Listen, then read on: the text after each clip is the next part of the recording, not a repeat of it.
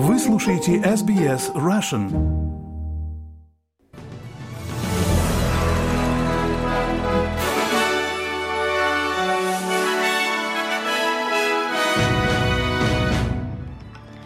Здравствуйте, вы слушаете новости СБС на русском языке. У микрофона Светлана Принцева и главное в выпуске.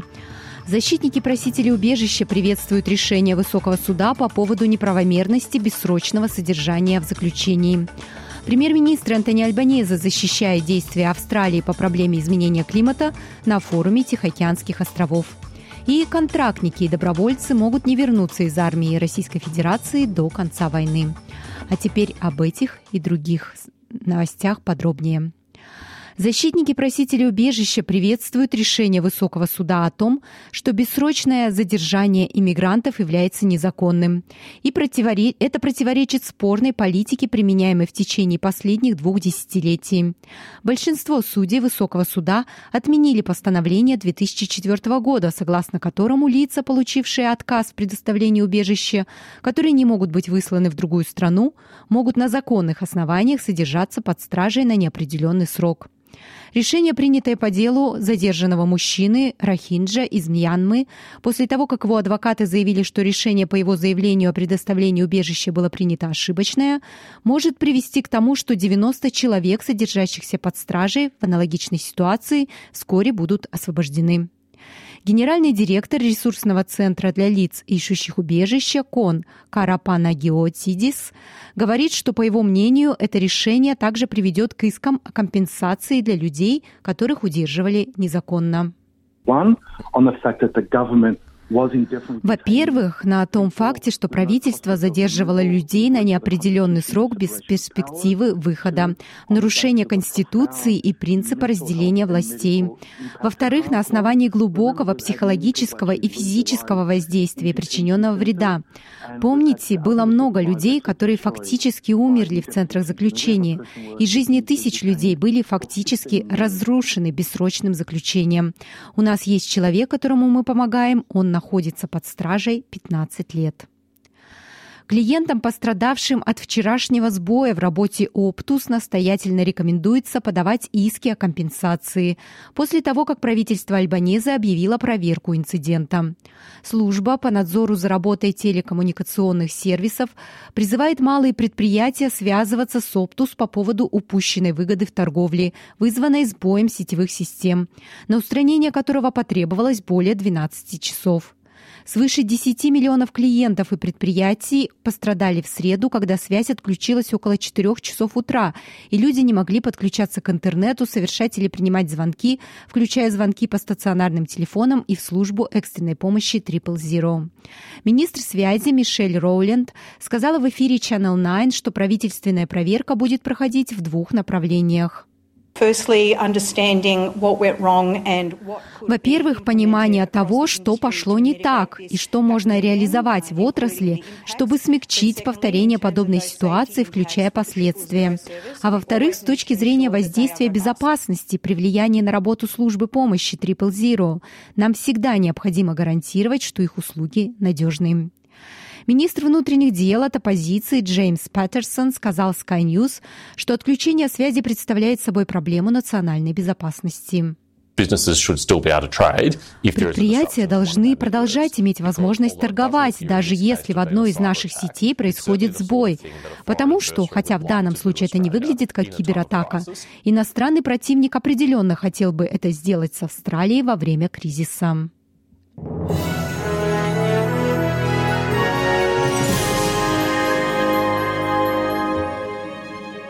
Вы слушаете новости СБС. Премьер-министр Антони Альбанезе защищает действия Австралии по борьбе с изменением климата на встрече с лидерами во второй день саммита форума Тихоокеанских островов.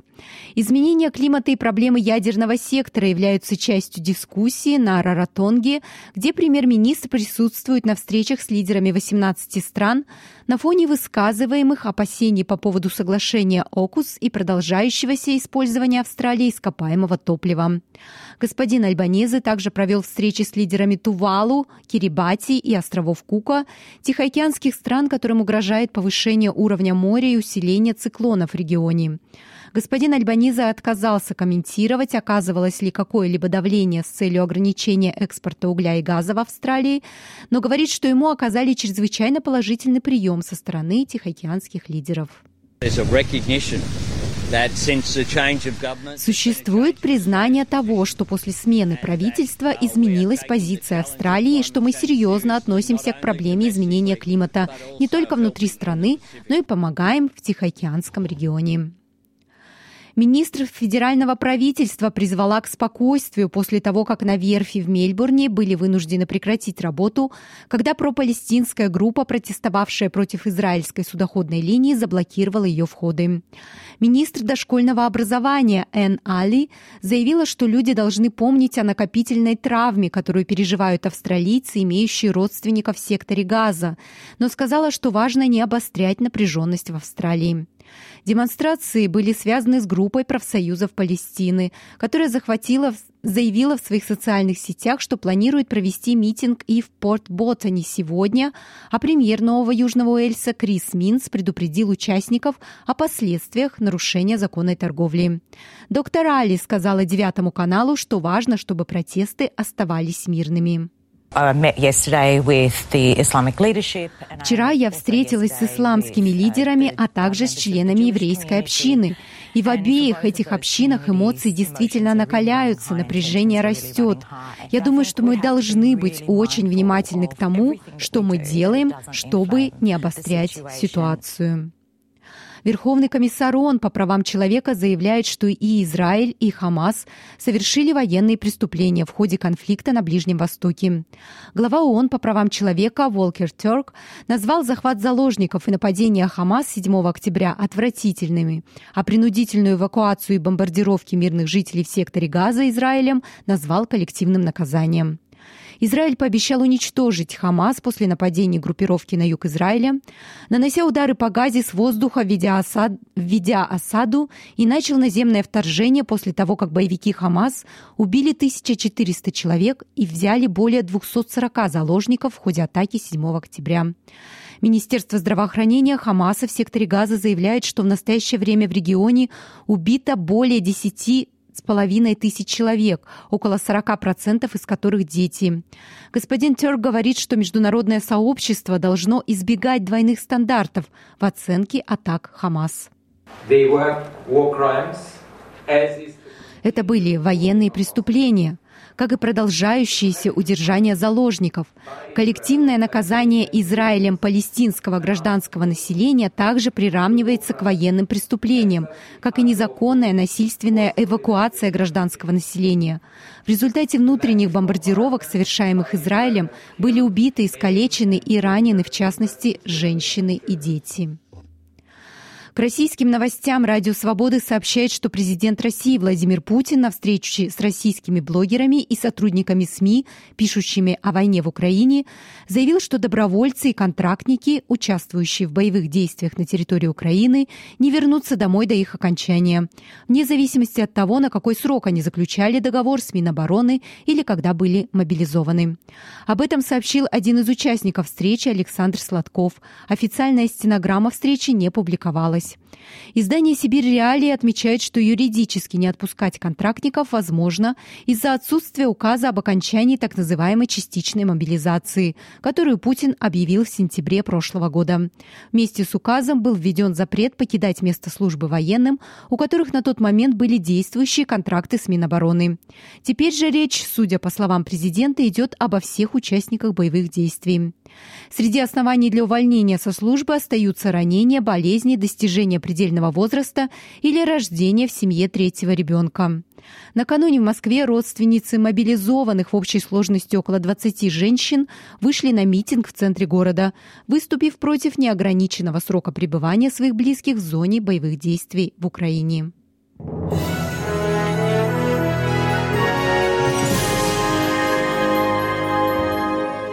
Вы слушаете новости СБС. Сотни школ закрылись по всей Южной Австралии сегодня во время периода экзаменов за 12 класс. В ходе того, как учителя маршируют к зданию парламента, требуя улучшения заработной платы и условий труда. В ходе забастовки сотрудники австралийской организации образования не выходят на работу, несмотря на то, что правительство Малинаускаса предоставило в понедельник пересмотренное предложение по заработной плате. Генеральный директор Министерства образования Мартин Вествилл заверил родителей учащихся, что закрытие школ не повлияет, например, на тысячу выпускников школ, сдающих экзамены по физике и бухгалтерскому учету. Господин Вествилл сообщил радио ABC, что решение профсоюза объявить забастовку разочаровало их, но все школы принимают меры, чтобы экзамены не прерывались. И четыре молодые женщины были удостоены стипендии, посвященной наследию покойного австралийского модельера Карлы Зампати. Фонд в размере 10 тысяч долларов предназначен для поддержки молодых женщин из разных культурных и языковых сообществ. Сын Карлы Зампати, исполнительный директор Карла Зампати Limited Александр Шуман, говорит, что цель стипендии – побудить разных молодых женщин бросать вызов трудностям. Awards really are important. Награды действительно важны, потому что они помогают нам сосредоточиться на нашей общей миссии по поддержке, признанию и поощрению женщин в бизнесе. В этом вся суть этой награды.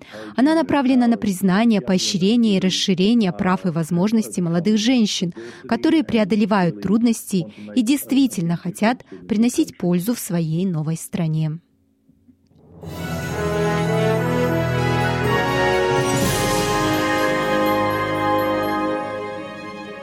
Вы слушаете новости СБС и в завершение новостного выпуска курс валют и прогноз погоды. Австралийский доллар торгуется по цене 64 американских цента, 60 евроцентов и 58 рублей 81 копейка. И о погоде в Перте переменная облачность 24, в Аделаиде солнечно 29, в Мельбурне переменная облачность 22, в Хобарте небольшие дожди 22 градуса, в Канберре дожди, возможны грозы 23, в Лангонге тоже дожди 25, дождливо будет к вечеру и в Сиднее 28, в Ньюкасле такие же погодные условия 29, в Брисбене преимущественно солнечно 27. В Кернсе переменная облачность 31 и в Дарвине дожди, возможны грозы 32 градуса. Это были все главные новости СБС к этому часу.